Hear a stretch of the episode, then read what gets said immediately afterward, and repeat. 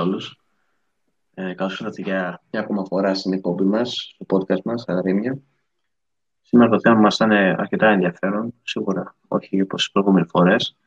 Ε, θα μιλήσουμε ουσιαστικά για τα βιολογικά τρόφιμα, α, την αξία τους, εμπορική ή όχι μόνο, την διατροφική τους αξία, αν υπάρχει, ε, καθώς ε, φυσικά θα μιλήσουμε για ποιους λόγους έχουμε παρατηρήσει μια αύξηση στην κατανάλωση και στην αγορά τους από μεριά καταναλωτών και φυσικά θα κάνουμε κάποιες εικασίες μεταξύ μας και θα παραθέσουμε ε, όχι επιστημονικά το που στα χέρια μας και το κατά πόσον ε, τα βιολογικά τρόφιμα που τρώμε ή που αγοράζουμε είναι όντως βιολογικά ή δεν είμαστε θύματα α, κακών πρακτικών. Θα καλέσω και θα καλησπερίσω τους ε, δύο φίλους μου σε αυτό το ταξίδι, τον Γιώργο Μητρούδα. Γιώργο. Καλησπέρα και από μένα. Είμαστε εδώ για να μιλήσουμε σήμερα για τις βιολογικές καλλιέργειες και την αξία των βιολογικών προϊόντων που παράγονται από αυτές. Καθώς και το φίλο και έχουμε... το στέγιο το πρόβατο. Καλησπέρα σε όλους για άλλη μια φορά. Τα κρίνια τα ηχεία σας. Ε, όπως ε, προείπαν τα παιδιά, θα μιλήσουμε για την ε, βιολογική γεωργία, κατά κύριο λόγο σε καλλιέργειες ε, και σε προϊόντα, τα οποία προορίζονται για ανθρώπινη κατανάλωση. Εντάξει, κάποια από αυτά μπορεί να, να είναι σε άλλα μορφές και για, και για ζωική κατανάλωση, αλλά κατά κύριο λόγο θα εστιάσουμε σήμερα στην, στα προϊόντα τα οποία είναι για τους ανθρώπους, ας πούμε.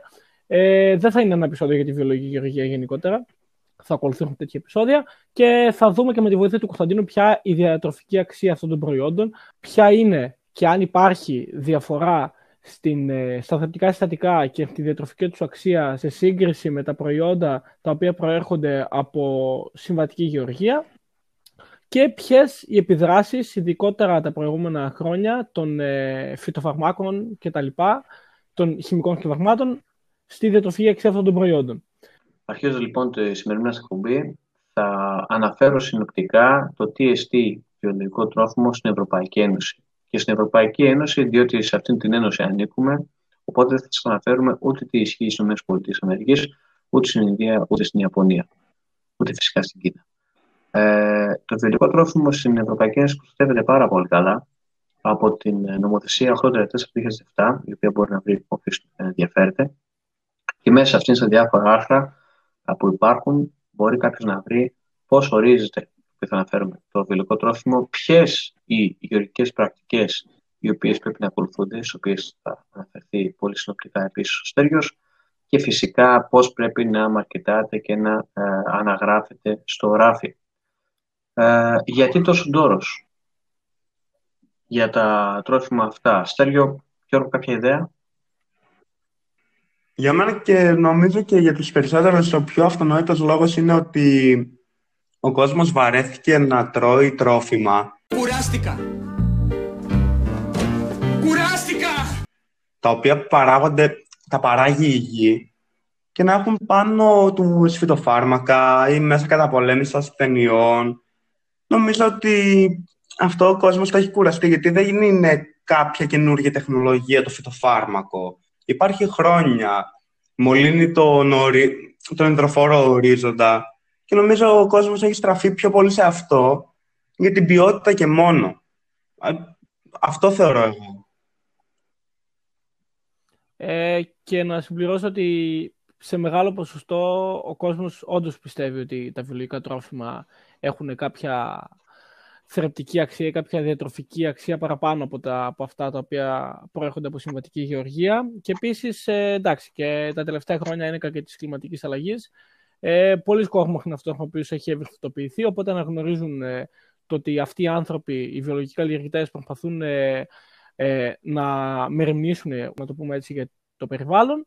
Και θεωρώ πως ε, αυτός είναι ο αρχικός των γνώμων για τον οποίο προτιμούν να στηρίζουν τα βιολογικά τρόφιμα και να τα αγοράζουν και τα βιολογικά προϊόντα, παρόλο που όλοι γνωρίζουμε ότι η τιμές τους είναι κατά γενική ομολογία υψηλότερα. Οπότε είναι κατά κύριο λόγο θεωρείται περιβαλλοντική α, οι λόγοι, αλλά και πιθανό, πιθανολογουμένα και διατροφική.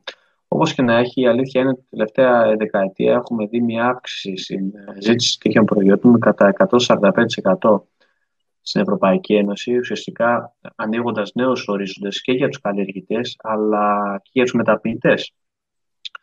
Ε, θα αναφέρω, όπως συγκεκριμένα αναφέρεται μέσα στην νομοθεσία, πως ε, βιολογικό τρόφιμο, άμα βρείτε δηλαδή στο ράφι βιολογικά αγκούρια, ραπανάκια και μαρούλια, ε, συσκευασμένα, ή για παράδειγμα μια βιολογική κοινόα, ή κάποιο τρόφιμο το οποίο αποτελείται από πολλά συστατικά, αλλά πάλι έχει ένδειξη βιολογική, είναι ένα τρόφιμο το οποίο πρέπει τουλάχιστον σε 95% των συστατικών του να προέρχονται από βιολογική καλλιέργεια.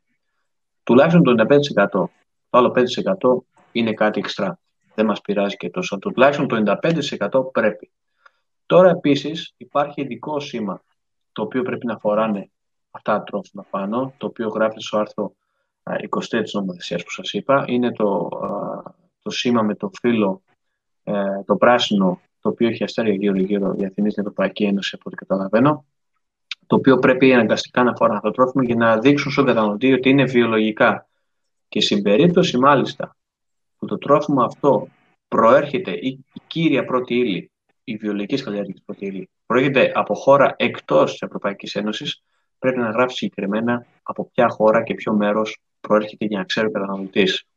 Οπότε είδαμε ότι ένα τρόφιμο για ένα βιολογικό πρέπει τουλάχιστον να αποτελεί από τουλάχιστον 95% βιολογικά συστατικά. Εξέρονται φυσικά τα προϊόντα τα οποία είναι 100% βιολογικής καλλιέργεια και είναι μόνο συστατικά. Δηλαδή, τι να σας πω, σαν να πάρετε ένα σακουλάκι φασόγια. Ε, αναφορικά λοιπόν με τα βιολογικά, θέλω να ρωτήσω τον Αστέργιο, ο οποίος είναι σχετικός με τον κλάδο, ε, ποιες είναι οι πρακτικές αυτές οι οποίες ε, συστήνονται ή μάλλον υπαγορεύονται ε, νομικά για να κάνει ένας καλλιεργητής βιολογική καλλιέργεια και να διαθέσει στην αγορά τα προϊόντα του ως βιολογικά; Ωραία, ας το πάρουμε λίγο από την αρχή. Ε, τι είναι η βιολογική γεωργία; Υπάρχουν γενικά πολλές ε, εξηγήσεις και ορισμοί για το τι είναι βιολογική γεωργία, αλλά όλοι εκεί που συμφωνούν είναι ότι ορίζουμε τη βιολογική γεωργία σαν ένα σύστημα το οποίο βασίζεται στη διαχείριση των πόρων που προέρχονται από το ίδιο το περιβάλλον και το ίδιο το οικοσύστημα και όχι σε εξωτερικές γεωργικές εισρωές. Είτε αυτό προορίζεται για τη θρέψη, είτε για την καταπολέμηση παθογόνων. Ε, είναι ένα σύστημα το οποίο ε, αρχίζει να εξετάζει ουσιαστικά τις περιβαλλοντικές και κοινωνικές επιπτώσεις που έχουν επιφέρει εκτεταμένες ε, τα προηγούμενα χρόνια χρήσης ε, χημικών συσκευασμάτων και προσπαθεί να δώσει λύσεις σε αυτό, εξαλείφοντας ε, τη χρήση αυτών των συνθετικών ισρών, όπως όλοι γνωρίζουμε, λιπάγματα, φυτοάρμακα κτλ. Και προσπαθεί να αντικαταστήσει ε, αυτά με γεωργικές πρακτικές που προέρχονται, που έχουν σκοπό να βλέπουν μπροστά, να, βλέπουν, να λειτουργούν μακροπρόθεσμα και να βελτιώσουν τη μακροπρόθεσμη γονιμότητα του ίδιου του εδάφους και με, και με αυτόν τον τρόπο να προλαμβάνουν κάποια παράσιτα και κάποια ανθένεια που μπορούν ουσιαστικά να κάνουν infection τα φυτά μας. Αν μπορούμε να το προσδιορίσουμε έτσι, υπάρχουν τρεις διαφορετικές ε, κινητήρες δυνάμεις ή λόγοι που υπάρχει, που έχει εξελιχθεί έτσι η βιολογική γεωργία. Είναι η βιολογική γεωργία με γνώμονα τους καταναλωτές και την αγορά γενικότερα, τα οποία είναι τα προϊόντα, όπως μίλησε ο Κώστα, προσδιορίζονται σαφώς μέσω κάποιων, κάποιων πιστοποιήσεων που θα μιλήσουμε αργότερα. Ε, και οι καταναλωτές ουσιαστικά το έχουν μπροστά τους και λαμβάνουν συνειδητή απόφαση σχετικά με τον τρόπο παραγωγής του προϊόντος, επεξεργασίας του και γενικότερα τον τροφίμο που θα βάλουν στο τραπέζι τους. Ω εκ τούτου, ο καταναλωτής έχει παίξει πολύ σημαντικό ρόλο, όπως είπαμε και προηγουμένως, στην ανάπτυξη της βιολογικής γεωργίας, καθώς την έχει στηρίξει. Ε, είναι μετέπειτα υπήρχαν ε, και κάποιες χώρες οι οποίες ε, η δίκηση του είχε έντονη περιβαλλοντική συνείδηση και ξεκίνησαν κάποιες ε, και από την Ευρωπαϊκή Ένωση, το αναφέρω αυτό, ε, από την Ευρωπαϊκή Ένωση κάποιες επιδοτήσεις όσον αφορά τη βιολογική γεωργία τους ε, καλλιεργητές ας πούμε. Τέλος είναι η βιολογική γεωργία με γνώμονα τον ίδιο τον αγρότη, ο οποίος αγρότης φέρνει την απόφαση και λέει: Ξέρετε τι, ως εδώ η συμβατική γεωργία δεν είναι βιώσιμη και, και έχει αναπτύξει ο ίδιος εναλλακτικούς τρόπους ε, καλλιέργειας και παραγωγής και με σκοπό και να βελτιώσει την, την υγεία του γενικότερου πληθυσμού και της δικής του οικογένειας, της οικονομίας και γενικότερα. Οι χώρες στις οποίες ε, ανάλογα με το ουσιαστικά με την γεωργία την οποία, με την ανάπτυξη της γεωργίας τους υπάρχει το υψηλότερο ποσοστό βιολογικής καλλιέργειας είναι η Αυστρία, η Σουηδία, ε, η Ιταλία αν δεν κάνω λάθος Ωστόσο, οι χώρες στις οποίες υπάρχει η μεγαλύτερη όσον αφορά την έκταση βιολογική καλλιέργεια είναι η Ισπανία, η Ιταλία, η Γαλλία. Τα προϊόντα τα οποία, τα οποία παράγονται κατά κύριο λόγο βιολογικά σε ποσοστό 35% της συνολικής τους παραγωγής είναι η ελιά και επιτραπέζια και για ελαιόλαδο και κάποια χάλια δεντρών καλλιέργειας και τα αμπέλια. Μάλιστα. Θα μου πείτε τώρα, Στέργιο, για, άμα πολύ ωραία με αυτό παρουσιάζεις, για ποιο λόγο δεν ε, γίνεται όλη η γεωργία όλου του πλανήτη αμυγός ε, φιλική προς το περιβάλλον, αμυγός βιολογική, εφόσον μπορούμε να τα πάρουμε όλα αυτά και να προφέρουμε και ένα καλό στο αύριο του πλανήτη μας. Ε, κατά κύριο λόγο υπάρχουν πολλοί μύθοι, οι οποίοι κατά το πέρασμα των χρόνων ε, καταρρύπτονται. Ένας από αυτούς, για να μην πλατιάσω, είναι το ότι η βιολογική γεωργία αντιμετωπίζει προβλήματα σχετικά με, με την έκταση παραγωγής και με το γεγονός ότι πιστεύουν κάποιοι, πολλοί επιστήμονες μάλλον, ότι δεν μπορεί να καλύψει τις ανάγκες ε, τις οποίες έχουν για τροφή οι άνθρωποι και γενικά της εκάστοτε χώρας. Ε, δεν μπορεί να παράγει τόσο πολύ φαγητό. Α, δεν μπορεί, δεν μπορεί, δεν μπορεί, δεν μπορεί, δεν μπορεί, δεν μπορεί. Και τα λοιπά και τα λοιπά. Να αναφέρω κάπου εδώ ότι η βιολογική γεωργία δεν είναι, επειδή πολλοί νομίζουν αυτό, δεν είναι ε, επιστροφή στα πρωτόγωνα χρόνια, όταν δεν είχαμε άλλα μέσα, π.χ. Ε, χημικά σκευάσματα, τα οποία μπορούν να καταπολεμήσουν τα ασθένειες, αλλά αντίθετα είναι μια πιο εξελιγμένη γεωργία, η οποία έχει την ικανότητα να προστατέψει τις καλλιέργειές μας, προστατεύοντας ταυτόχρονα και το ίδιο το περιβάλλον, με μέσα τα οποία προέρχονται από την ίδια την ε, γη και τα οποία έχουν τη δυνατότητα να αυξήσουν, αν μπορούμε να το πούμε έτσι, την υγεία του εδάφους, το οποίο έδαφος θα μας δώσει το τελικό προϊόν. Ε, αρχικά η βιολογική γεωργία όντως αντιμετώπισε κάποια προβλήματα όσον αφορά την, ε, την παραγωγή, καθώς υπήρχε έλλειψη τεχνογνωσίας. Ωστόσο, πληθώρα μελετών έχει δείξει πως ε, αυτό είναι απλά ένα μύθος και ότι η βιολογική γεωργία έχει την ικανότητα με την απαραίτητη τεχνογνωσία να παράγει το ίδιο, ίσως και περισσότερο από τη συμβατική γεωργία και να προστατεύσει ταυτόχρονα το περιβάλλον, βοηθώντας τα επόμενα χρόνια με την αναβάθμιση ουσιαστικά και του ίδιου του δάφρυμα του εκάστοτε καλλιεργητή και του οικοσυστήματος γενικότερα, να παράγουμε όντως περισσότερα. Χωρίς δηλαδή να γνωρίζουμε πάρα πολλά. Ε, να αναφέρω κάπου εδώ ότι αρχικά η βιολογική γεωργία ξεκίνησε σε ανοιχτά ουσιαστικά χωράφια, καθώς ε, μετά αντιμετώπισαν κάποια προβλήματα οι καλλιεργητές, όπω είπαμε, καθόλου δεν υπήρχαν τα απαραίτητα μέσα. Μπήκε πολύ δυνατά στο παιχνίδι οι θερμοκηπιακές καλλιέργειες και στι οποίε προσπαθούσαν οι καλλιεργητές ουσιαστικά να προστατεύσουν τις καλλιεργίε τους λίγο παραπάνω, έτσι ώστε να μην ε, προβληθούν από κάποια ασθένεια ή κάποιο μήκητα ή κάποιο έντομο, καθώς όπως γνωρίζουμε μετά δεν, μπορούν να, δεν μπορεί να γίνει χρήση ε, σκευασμάτων για να τα καταπολεμήσουμε αυτά. Δεν υπάρχουν βιολογικά σκευάσματα. Πάντως να κάνω μια επισήμωση στεριό στην νομοθεσία περί βιολογικών προϊόντων της Ευρωπαϊκής Ένωσης. Υπάρχει μια λίστα με εγκεκριμένα σκευάσματα τα οποία μπορούν να χρησιμοποιηθούν στην γεωργική πρακτική και πάλι ε, τα προϊόντα της να είναι σύμβατα με τα βιολογικά προϊόντα. Απλά δεν είναι συνθετικά α, χημικά, όπως ενδιαφέρει, συνθετικά από φυτοφάρμακα. Ε, μπορείς να μας πεις κάτι γι' αυτό; Ε, ναι, προφανώς. Ναι, και συγγνώμη για την παράληψη. Ε, προφανώς και υπάρχουν σκευάσματα, παιδιά. Προφανώς και υπάρχουν ε, οργανικά λιπάσματα, ευεργετικοί μικροοργανισμοί, ευεργετικά έντομα, έντομα τα οποία ουσιαστικά σε μια περίπτωση που μπορεί το φυτό να προβληθεί από κάποιο άλλο έντομο, υπάρχουν κάποιοι ανταγωνιστές, αν μπορούμε να τους πούμε έτσι πολύ απλά, οι οποίοι μπορούμε να του κάνουμε εφαρμογή στο χωράφι μας και να γίνει η καταπολέμηση αυτών, αλλά κατά κύριο λόγο η βιολογική γεωργία βασίζεται στο prevention before psychization. Δηλαδή βασίζεται στο να προλάβουμε αυτό με, με, με προσοχή της υγρασίας και με διάφορες άλλες πρακτικές, με εφαρμογή ουσιαστικά μικροοργανισμών στο εσωτερικό του εδάφους, όπως είπαμε και σε προηγούμενα επεισόδια, ευεργετικών μικροοργανισμών, μικόριζων, ε, ριζοβακτηρίων κτλ. Ε, τα οποία ουσιαστικά θα ενισχύσουν την, ε, τα ποσοστά οργανικής ύλης στο έδαφος, θα αυξήσουν το ποσοστό ύπαρξης ευεργετικών μικροοργανισμών, οι οποίοι, όπως έχουμε πει, είναι πολύ περισσότεροι από τους παθογόνους, και θα καταφέρουν να διώξουν αυτό το παθογόνο πριν να μην... προσβάλλει την καλλιέργειά ναι. μας. Αυτό που θέλω να πω Ναι, αυτό που θέλω να πω είναι ότι ουσιαστικά αν, ρε παιδί μου, ε, ε, το φυτό με χαρακτήσει, δεν υπάρχει κάποιος τρόπος ο οποίος σου εγγυάται ότι σου λέει: Ξέρετε τι, Κώστα, εσύ θα μπεις, θα ψεκάσεις. Βιολογικό σκεύασμα και θα, και, και θα το καταπολεμήσεις. Δεν μπορούμε να σου το εγγυήσει. Οπότε σου προτείνουν φυσικούς τρόπους οι οποίοι αυτό, μπορεί αυτό ναι. να σίγουρα να προλάβουν, αλλά δεν είμαστε σίγουροι αν θεραπεύσουν. Κοίταξε να δεις. Το γνωρίζεις και εσύ ότι όταν υπάρχει η απαραίτητη τεχνογνωσία και εφαρμόζεται η γεωργία ακριβίας, όντως μπορείς να τα καταπολεμήσεις κατά 99%, ναι. αν μπορούμε να το πούμε έτσι. Αλλά γνωρίζω ότι η πληθώρα αγροτών αυτή τη στιγμή δεν είναι. Σε αυτή τη χώρα τουλάχιστον όχι. Αλλά είμαι βέβαιος πως σε άλλες χώρες υπάρχει αυτή η τεχνογνωσία η οποία έχει ήδη ε, μετουσιωθεί σε πράξη και έχει υλοποιηθεί, γιατί οι αγρότες συνήθως είναι νέοι πλέον και είναι εκπαιδευμένοι. Ναι. Ε, Στέργιο, θα ήθελα να σου κάνω εγώ βασικά δύο ερωτήσεις.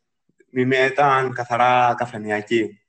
Είχαμε πει στην αρχή του επεισοδίου ότι η τα βιολογικά προϊόντα είναι και λίγο πιο ακριβά από ότι τα άλλα προϊόντα. Ο λόγος αυτός που οφείλεται; Ε, οφείλεται ακριβώς το γεγονός ότι οι, οι παραγωγοί παίρνουν κάποια επιδότηση επειδή είναι eco-friendly, αν μπορούμε να το πούμε έτσι, από την εκάστοτε ας πούμε ε, κυβέρνηση ή το εκάστοτε κράτος και επειδή αυτοί ουσιαστικά το ε, πληρώνουν οι έμποροι παραπάνω για να το πάρουν από τον ε, παραγωγό, γιατί είναι βιολογικό και κόπιασε παραπάνω από κάποιον που πήγε και ψέκασε 5 λίτρα εντομοκτόνο, ε, πρέπει αυτό ουσιαστικά να πληρωθεί. Είναι αλυσίδα δηλαδή. Ο, ο, ο καλλιεργητής πρέπει να πληρωθεί από το κράτος και το κράτος ο εκάστοτε επιχειρηματίας πρέπει να το δώσει παραπάνω έτσι ώστε να μπορέσει να πληρώσει τους δρόμου. Κατάλαβες. Ωραία, συμφωνώ σε αυτό που είπες, αλλά Φαντάζομαι ότι ένας, γεω, ένας γεωργός, ο οποίος ρίχνει κάποια λιπάσματα στο χωράφι του, ε, συνεπάγει ότι έχει και περισσότερα έξοδα. Κανονικά αυτός δεν θα έπρεπε να δίνει τα προϊόντα του πιο ακριβά. Η λογική αυτό λέει. Όχι, γιατί τα... Συγγνώμη, όχι, όχι γιατί τα βιολογικά σκευάσματα ε, κοστίζουν παραπάνω από τα χημικά. Κατα... Κατάλαβες. Ναι. Δηλαδή, αν μπορούμε να το πούμε έτσι, η βιολογική γεωργία είναι πιο δαπανηρή από τη συμβατική γεωργία τουλάχιστον έως τώρα, καθώς τα περισσότερα σκευάγματα κτλ. παρουσιάζονται ειδικά στην Ελλάδα ως ε, καινοτομίες και είναι ακόμα σε πολλές περιοχές υποπειραματικό στάδιο. Δηλαδή, ε, κατά κύριο λόγο δεν έχει αφομοιωθεί σε, μεγάλες, σε μεγάλο ποσοστό στην βιολογική γεωργία. Και ακόμα μία ερώτηση που θα ήθελα να κάνω και νομίζω μπορεί να συνδέσει και τους δύο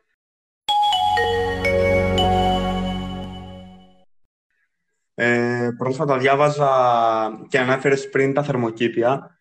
Πρόσφατα διάβαζα για κάποια μαγαζιά και στο εξωτερικό, ακόμα και στην Ελλάδα, εστιατόρια είναι, τα οποία δουλεύουν με πρώτη ύλη ε, προϊόντα τα οποία έχουν βγει από την υδροπονία. Ε, η υδροπονία θεωρείται ένα μέρος βιολο, ε, βιολογικής καλλιέργειας. Η υδροπονία όταν ξεκίνησε σαν σύστημα και ιδιαίτερα όταν ήρθε από το εξωτερικό, ε, παρουσιαζόταν να έχει πολλαπλά ωφέλη. Πολλοί την υιοθέτησαν και με, αρχικά, όπως καταλαβαίνεις, εφαρμόστηκε σε συμβατικά προϊόντα, δηλαδή δεν ε, ήταν υπό την αιγίδα βιολογικής καλλιέργειας. Ε, έπειτα η υδροπονία επεκτάθηκε και στην ε, βιολογική καλλιέργεια. Ε, αλλά μέχρι και σήμερα, αν και τη νέα ΚΑΠ προβλέπεται να αλλάξει αυτό, έως και σήμερα δεν έχει γίνει ουσιαστικά αποδεκτή από την κοινότητα βιολογικών, όπως ορίζει ο ΦΑΟ, καθώς τα βιολογικά προϊόντα, ε, για να χαρακτηριστούν ουσιαστικά βιολογικά, έχουν ε, ουσιαστικά όλα, η φύτευσή τους γίνεται μόνο από το χώμα. Και βάσει αυτού του νόμου που είχε ορίσει τότε ο ΦΑΟ, δεν, ε, η υδροπονία δεν, δεν προορίζεται για βιολογικά προϊόντα. Εννοώ ότι δεν επιδοτείται Κατάλαβες. Αν εσύ μπορείς και το θέλεις, ε, με γεια σου να χαρά σου. Δηλαδή, άμα παράξει κάποιος με υδροπονία κάποια προϊόντα, αυτά δεν είναι απαραίτητα συμβατά με τα προϊόντα τη καλλιέργειας. Ναι. Όχι. Okay. Ωραία. Αυτό που θέλω να πω είναι ότι μπορεί τα, προϊόντα, τα, τα, τα συγκεκριμένα προϊόντα να είναι βιολογικά. Απλά θέλω να σου πω ότι δεν, θα, δεν θα σου τα αναγνωρίσει κάποιος. φαντάζομαι, δεν ξέρω, αυτοί θα ξέρουν καλύτερα αυτά, ότι στους προβλεπόμενους ελέγχου. Δεν το γνωρίζω, δεν το γνωρίζω και δεν διάβασα κάτι στην νομοθεσία περί υδροπονίας. Οπότε δεν, δεν μπορώ να απαντήσω σε αυτό και δεν έχω κάποιον γνωστό που να κάνει ε, αυτού του είδους πρακτικές.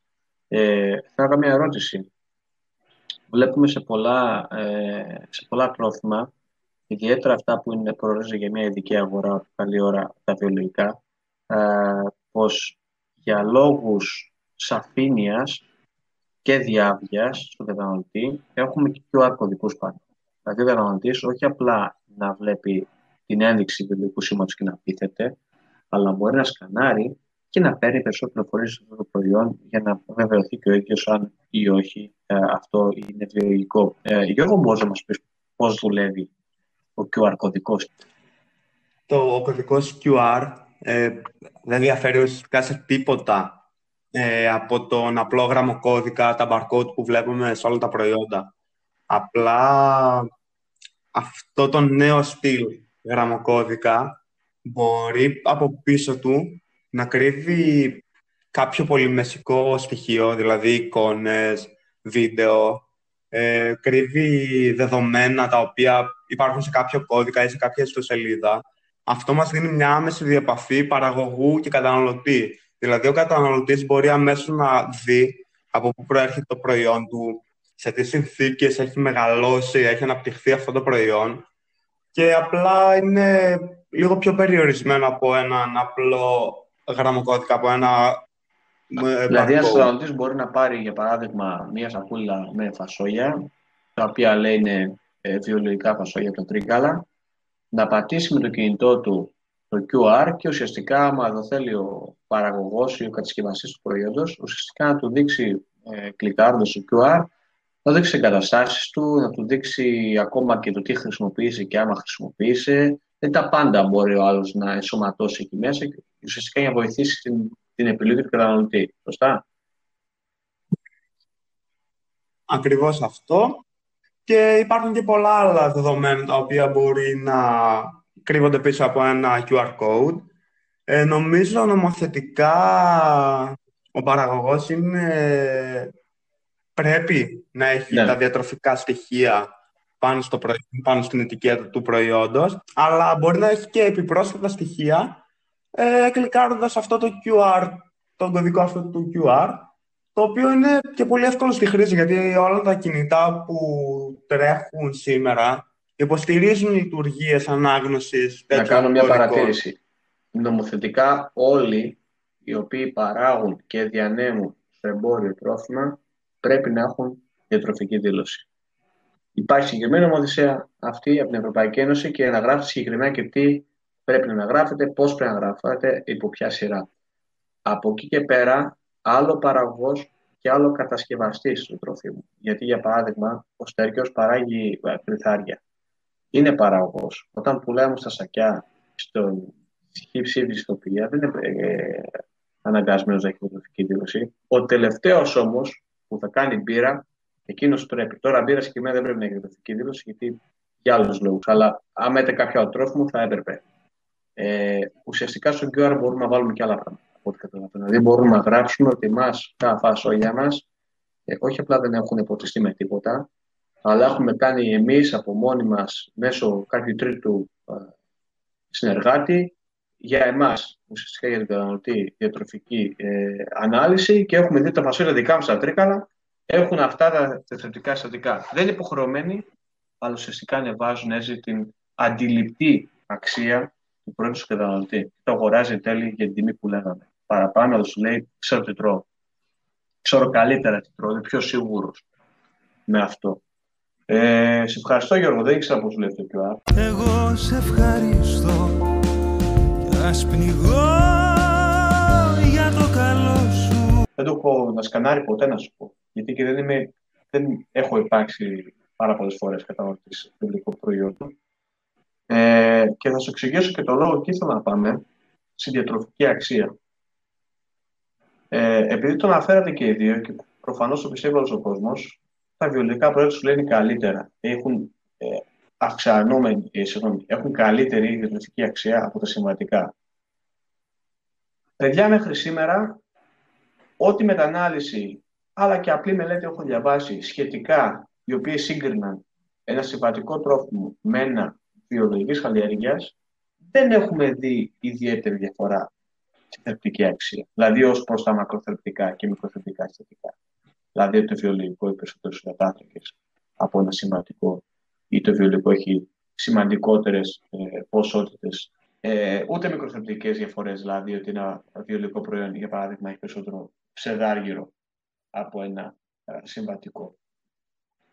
Ε, εάν υπάρχουν διαφορές, αυτές τις βλέπουμε μελλοντικά. Δηλαδή, ο καταναλωτής, νομίζω, το καταλάβει σήμερα, δεν κοιτάει το άμεσο όφελο κατανάλωση τη Δηλαδή, δεν πιστεύει πραγματικά ότι ο ίδιος θα πάρει ένα προϊόν και περισσότερο σίδηρο. Δηλαδή, θα πάρω φακές βιολογικέ περισσότερο σίδηρο από τις σημαντικές. Πιστεύω, βλέπεις το μέλλον.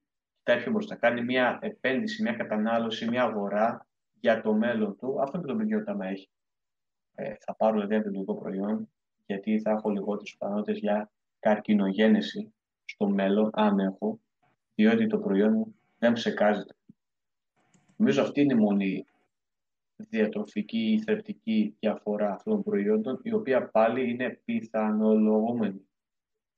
Το πιστεύω ότι μπορεί στο μέλλον να αποβεί ουσιαστικά ορθή πρακτική, αν καταναλώνουμε για πάντα βιολογικά προϊόντα. Ουσιαστικά αποκλείουν κάποιους παράγοντες ή ελαχιστοποιούν κάποιους παράγοντες. Ε, δεν ξέρω αν έχεις διαβάσει κάτι άλλο. Εγώ προσωπικά δεν έχω διαβάσει καμία μελέτη η οποία έχει αποδείξει ότι είναι τα βιολογικά τρόφιμα είναι πιο θρεπτικά από τα σημαντικά. Δεν ξέρω αν έχετε διαβάσει κι εσείς κάτι άλλο και πιθανόν προσωπικά σαν τροφολόγο μου το έχω, μου το έχω ρωτήσει αρκετοί. Ε, δεν έχω διαβάσει κάτι. Δεν μπορώ να πω έναν άνθρωπο που ξέρεις τι φάει βιολογικό γιατί είναι πιο υγιεινό. Πιο υγιεινό είναι σχετικό. Είναι, είναι άμεσο το όφελος. Είναι μακροχρόνιο. Είναι πιθανό. Είναι απίθανο. Δεν ξέρω. Είναι, είναι στο χέρι του καθενός. Ε, έως τώρα, ε, θα πω εγώ, από αυτά που έχω διαβάσει και χαρακτηριστικά ε, από μια έρευνα με τίτλο Human Health Implication of Organic Food and Organic Agriculture. Τι είπατε; Ε, Τι είπατε; Χρονολογίας, 2017, ναι. Ε, λέει ότι ουσιαστικά αυτά που γνωρίζουμε, ότι η κατανάλωση βιολογικών τροφίμων ε, μπορεί να μειώσει τον κίνδυνο μόνο αλλεργικών ασθενειών και και μείωση παχυσαρκίας, αλλά όπως γνωστόν, τα στοιχεία δεν είναι πιστικά λόγω πιθανής πολυματικής σύγχυσης, καθώς οι καταναλωτές βιολογικών ε, προϊόντων τείνουν να πλασάρουν έναν πιο υγιεινό τρόπο ζωής. Ε, ωστόσο, επιδημιολογικές μελέτες συμπληρώνει ότι έχουν ε, παρουσιάσει διγμενείς επιπτώσεις ε, ορισμένων στην γνωστική ανάπτυξη των παιδιών στα τρέχοντα επίπεδα έκθεσης, αλλά αυτά τα δεδομένα δεν έχουν εφαρμοστεί μέχρι στιγμή σε επιστήμες εκτίμησης κινδύνου μεμονωμένων συγκεκριμένων φυτοφαρμάκων, έτσι ώστε να απαγορευτούν αυτά.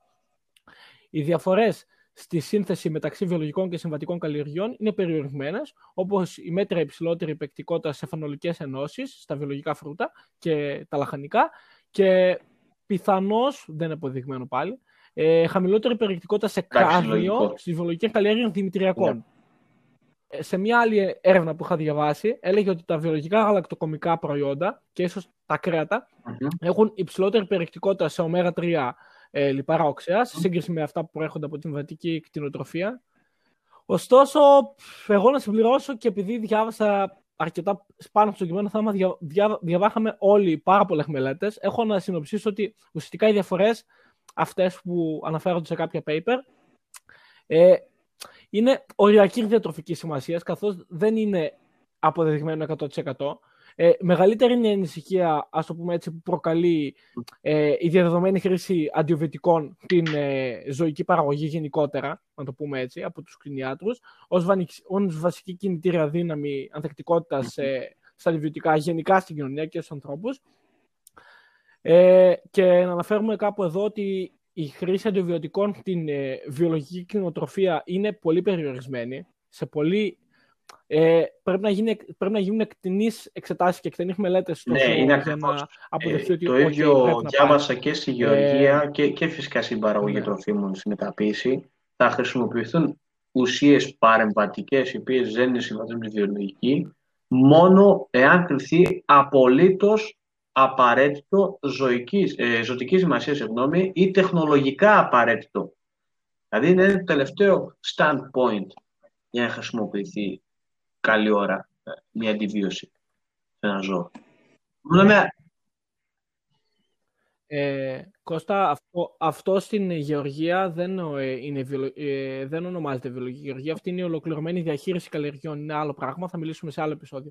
Ε, είναι ένα σύστημα ουσιαστικά ανάμεσα στη συμβατική και τη βιολογική. Κάτι σου λέει ότι σε έκτακτη ανάγκη μπορείς να ψεκάσεις ακόμα και χημικά. Αν έρθουν π.χ. οι εγκεκριμένοι γεωπόνοι και το αναγνωρίσουν αυτό. Αλλά αυτό δεν είναι βιολογική. Απλά θέλω να πω γεωργία. κάτι. Η γεωργία δεν μπορεί να Ε, ψεκάσει χημικά, ό,τι και να γίνει. Φαινολικές ενώσεις. Ναι, οκ, είναι ενώσεις, είναι τα κοινά αντιοξειδωτικά που λέμε, τα οποία έχουν μια θετική δράση στον ανθρώπινο οργανισμό και πιθανόν μειώνουν τις πιθανότητες για εμφάνιση χρόνων νοσημάτων. Πάλι όμως, όπως είπα, μελλοντικά, πολλά χρόνια από σήμερα, δεν έχει άμεσο όφελος. Κατά δεύτερον, τι δεν έχουμε δει. Μου είπες επιδημιολογικέ μελέτες. Όντως και εγώ αυτές διάβασα. Δεν υπάρχουν μελέτες παρέμβασης. Οπότε δεν μπορούμε από επιδημιολογικέ μελέτες ή παρατήρησης να έχουμε ε, σχέση αίτιο-αιτιάτου. Δηλαδή αυτό είναι, κάνει αυτό και το βλέπουμε εδώ φαινομενικά. Επιδημιολογικές μελέτες. Δεν μπορούν να, να, να φτάσουμε σε ένα ε, συγκεκριμένο και σαφέστατο αποτέλεσμα για να πούμε με μεγάλη μας άνεση ότι ξέρεις τι βιολογικό είναι πιο υγιεινό. Δεν το ξέρουμε. Αλλά σίγουρα υπάρχει μια λογική από πίσω που λέει ότι ναι, αν δεν ψεκάσεις είναι λιγότερο βεβαρημένο το χώμα, λιγότερο βεβαρημένο το φυτό ή το ζώο, άρα πιθανόν και εσύ να φας ένα λιγότερα βεβαρημένο τρόφιμο, το οποίο μπορεί σε κάποια χρόνια να σε βοηθήσει ή να σε προφυλάξει από ορισμένες νόσους. Τι να πω, ε, οι απόψεις δίστανται. Ο καθένας ε, κάνει όπως νομίζει. Θα έλεγα, θα κάνω μια ερώτηση και, στους- και στους δυο σας, όσες φορές έχω φάει βιολογικό το τρόφιμο, ε, μία είναι αντιληπτή διαφορά για εμένα. Είναι οργανοληπτική. Τρώω ένα βιολογικό τρόφιμο και, και καταλαβαίνω περισσότερο γεύση. Αυτό μου κάνει μεγάλη εντύπωση. Και γι' αυτό ας πούμε θα το προτιμούσα και ως καταναλωτής και ως επαγγελματίας. Ε, εσείς αυτό το έχετε παρατηρήσει ή και κατά δεύτερον φυσικά και πιο βασικό, είστε καταναλωτές και προϊόντων και αν ναι γιατί; Ε, εγώ θα μιλήσω προσωπικά για μένα. Ε, πφ, να σου πω την αλήθεια, θα το, προτιμ... το έχω παρατηρήσει όντως σε κάποια, σε κάποια τρόφιμα, κατά κύριο λόγο σε φρούτα και θα αναφέρω ενδεικτικά τα μήλα, τα οποία έχει υποπέσει στην αντίληψή μου ότι έχοντας πάρει, ξέρω εγώ, μήλα από διαφορετικές πηγές καλλιέργ... βιολογικής καλλιέργειας ε, μήλων, ότι όντως, σε σύγκριση με, τα... με αυτά που προέρχονται ας πούμε, από συμβατική καλλιέργεια, έχουν διαφορά στην, ε, στον ουρανίσκο. Αλλά και ενός παιδιού που δοκίμασε ενός φίλου μου, του Αντώνη, ο οποίος εφαρμόζει ολοκληρωμένο σύστημα διαχείρισης, ε, και αυτά είχαν ε, τέτοιο. Οπότε, ναι, μπο- στο δίνω ότι όντως μπορεί ε, να επηρεάζει, αν μπορούμε να το πούμε έτσι, λίγο bro science, την, ε, τη γεύση χρήση χημικών. Spoiler alert. Λοιπόν, ε, Κώστα, να, να- Γιώργο, ε, θέλω και τη δική σου γνώμη, συγγνώμη που σε κάλυψα. Για πες. Επίσης, και εγώ θα μιλήσω σε προσωπικό επίπεδο. Πολλές φορές δεν γνωρίζω αν είμαι καταναλωτής βιολογικών προϊόντων, γιατί η αλήθεια είναι ότι ε, αγοράζω συχνά από λαϊκές αγορές και από ορισμένους ε, παραγωγούς, οι οποίοι δεν ξέρω αν οι καλλιέργειές τους είναι όντως βιολογικές ή αν έχουν έναν μειωμένο σημαντικό αριθμό από φυ- φυτοφάρμακα κτλ.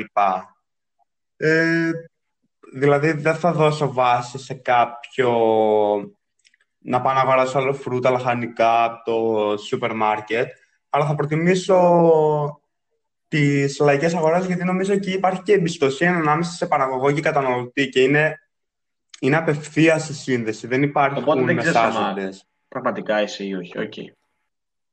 Ε, εγώ μιλώντας, μιλώντας εντελώς ειλικρινά, σε περιπτώσεις οι οποίες ε, είμαι, ξέρω εγώ, μόνος μου, ζω μόνος μου, στη Θεσσαλονίκη, ε, που ψωνίζω μόνος μου, θα προτιμήσω αν δω ότι είναι για ένα προϊόν το οποίο όντως αξίζει και το σηκώσει ας πούμε, η τσέπη μου, ότι όντως θα προσπαθήσω να το χτυπήσω γνωρίζοντας από πρώτο χέρι ε, τον, τον, την ιδιαίτερη αξία που έχουν αυτά τα προϊόντα. Ε, και θα προτιμήσω προφανώς να βοηθήσω. Τώρα, μιλώντας για όλα αυτά τα χρόνια της ζωής μου, τα προηγούμενα 18, αν μπορούμε να το πούμε έτσι, ναι, γνω... από τα μανάβικα και τα λοιπά, ναι, OK, okay, γνώριζα και γνώριζα και από πρώτο χέρι ότι οι παραγωγοί οι οποίοι προμηθεύονταν ε, ε, προμήθευαν το συγκεκριμένο μανάβικο, ότι όντως εφάρμοζαν βιολογική καλλιέργεια.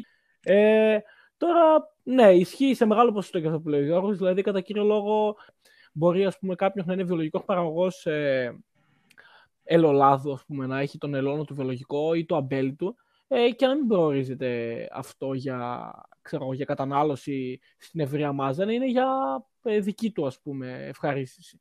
Ε, όπως ε, είναι ο, ε, ο αμπελώνας του παππού μου τα τελευταία δύο χρόνια, είναι βιολογικός, ένας στρέμμα. Ε, ναι, αλλά εγώ δεν μπορώ, ξέρω εγώ, ναι, έλα να δοκιμάσεις, να μου πεις αν όντως έχει διαφορά, αλλά ναι.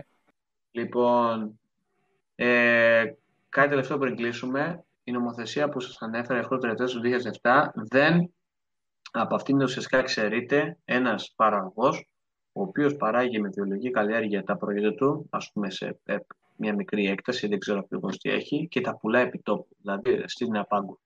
Αυτοί οι παραγωγοί οι οποίοι κάνουν αυτή τη βιολογική καλλιέργεια και, παρά, και πουλάνε επί τόπου τα προϊόντα τους, δεν υπάγονται στους ε, ελέγχους περί βιολογικής καλλιέργειας, προφανώς για να υπάρχει μια ευελιξία. Και καλύπτονται ουσιαστικά ε, εντελώς προφορικά από αυτήν την ε, συνθήκη. Ε, να συνοψίσουμε, παιδιά, ε, τα διατροφικά οφέλη βιολογικών έναντι των συμβατικών προϊόντων δεν υφίστανται, τουλάχιστον στατιστικά και σε μελέτες επίσημα δεν έχουμε δει κάτι. OK, okay, τα βιολογικά προϊόντα έχουν, κάποιες, ε, έχουν σε μεγαλύτερο βαθμό α, φαινολικές ενώσεις οι οποίες δυνητικά μπορούν να, να προφυλάξουν τον άνθρωπο κάποια νοσήματα. Ωστόσο, ε, οι κύριες διαφορές είναι καθαρά οργανοληπτικές, ε, από ό,τι επιβεβαιώθηκε εδώ παιδιά εδώ, κυρίως δηλαδή στη γεύση, στην ηθή και ίσως ε, στο χρώμα. Ε, Στέργιο, ε, κάνε μια σύνοψη για ποιο λόγο η βιολογική καλλιέργεια δεν εφαρμόζεται δυστυχώς καθολικά και παγκόσμια αυτή την στιγμή. Είναι καταλάβει και ο κόσμος τι γίνεται. Ωραία. Ωστόσο, όπως είπαμε και πριν, υπάρχουν, υπήρχαν και υπάρχουν ορισμένοι μύθοι όσον αφορά την ε, βιολογική καλλιέργεια, του οποίου συνο, ε, συνοπτικά θα καταρρύψουμε. Λοιπόν, αρχικά, να αναφέρουμε ότι η βιολογική γεωργία αποδεδειγμένη από πάρα πολλές έρευνες μπορεί όντως να καλύψει τις ανάγκες του ανθρώπου για φαγητό και των ζώων. Δηλαδή αυτό δεν υφίσταται. Ε, έπειτα, η βιολογική γεωργία, ναι, όσον αφορά την καταπολέμηση ορισμένων προβλημάτων και παθογόνων, ναι, είναι πιο ε, επιζήμια, είναι πιο δύσκολη, συμφωνώ, απαιτεί περισσότερα εφόδια και γνώσης και αντίληψης και παιδείας, θα έλεγα. Ε, ωστόσο, δεν χρειάζεται να τα τραγικοποιούμε με την απαραίτητη συμβουλευτική από τους ειδικούς και με διαρκή επιμόρφωση πάνω στον κλάδο, ο οποίος διαρκώς εξελίσσεται. Μπορούμε να καλλιεργήσουμε ένα καλύτερο αύριο για τις επόμενες γενιές και το περιβάλλον και μπορούμε να παράξουμε ποιοτικά τρόφιμα.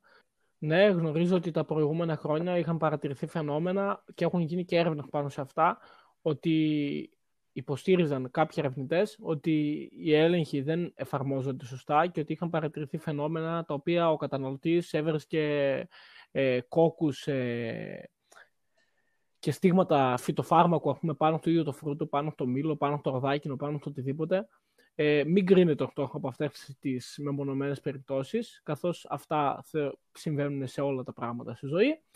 Ε, δεν χρειάζεται να εκφράσει αυτό το γεγονός ότι α, ε, ένα βιολογικό τρόφιμο είναι πιο υγιεινό για τον καταναλωτή, ξαναλέω, από, το, από κάποιο που προέρχεται από συμβατική καλλιέργεια. Ωστόσο, τα ωφέλη βρίσκονται σε περιβαλλοντικούς λόγους, όπου αναφερθήκαμε, θα αναφερθούμε και θα ξανααναφερθούμε με σκοπό να αλλάξει η νοοτροπία και να αλλάξει η χώρα μας.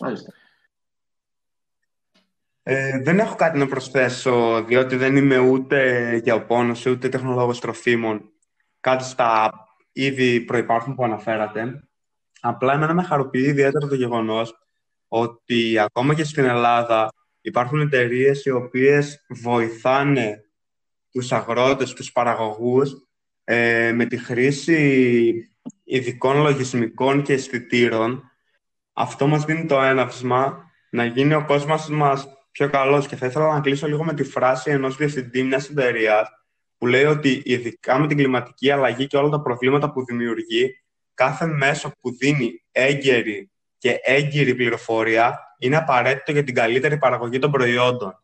Αυτό σημαίνει ότι η τεχνολογία μπορεί να βοηθήσει τη γεωργία, τους παραγωγούς, τους αγρότες, ακόμα και τους μεσάζοντες για ένα καλύτερο προϊόν. Κλείνοντας λοιπόν, να πούμε ότι κάποιος, αν θέλει να αγοράσει και να γίνει καταναλωτή βιολογικών προϊόντων, δεν κάνει άμεσα καλό στον εαυτό του από υγείας, αλλά κυρίως ε, βοηθάει το περιβάλλον. Λοιπόν, για να συνοψίσουμε, δεν υπάρχουν διαθέσιμες έρευνες και μελέτες που να μας αποδεικνύουν ότι ε, η κατανάλωση ε, βιολογικών προϊόντων έχει κάποια, health, έχει κάποια, κάποια θετικές επιδράσεις στην υγεία του ανθρώπου ε, ή ότι έχουν κάποια υψηλότερη διατροφική αξία από αυτά τα οποία καλλιεργούνται με συμβατικό τρόπο. Και όπως είπε και ο Κώστας, παιδιά δεν επηρεάζουν άμεσα την υγεία σας, η κατανάλωσή τους, την επηρεάζουν όμως έμεσα. Καθώς, όπως είπαμε. Οπότε ουσιαστικά, άμα ναι, θέλει κάποιος να καταναλώσει, και αυτό, αυτό που βοηθάει σίγουρα είναι το περιβάλλον. Οπότε καταλαβαίνουμε ότι αυτός είναι ένας πολύ καλός λόγος να γίνουμε όλοι ε, καταναλωτές ε, τέτοιων προϊόντων. Αυτά από εμά ε, σήμερα. Ευχαριστούμε πάρα πολύ για την ακρόαση. Που μας να είστε και δίπλα μας ε, και στο επόμενο μας επεισόδιο. Ε, από όλους εμάς εδώ, να έχετε ένα καλό και όμορφο βράδυ. Ευχαριστούμε πάρα πολύ.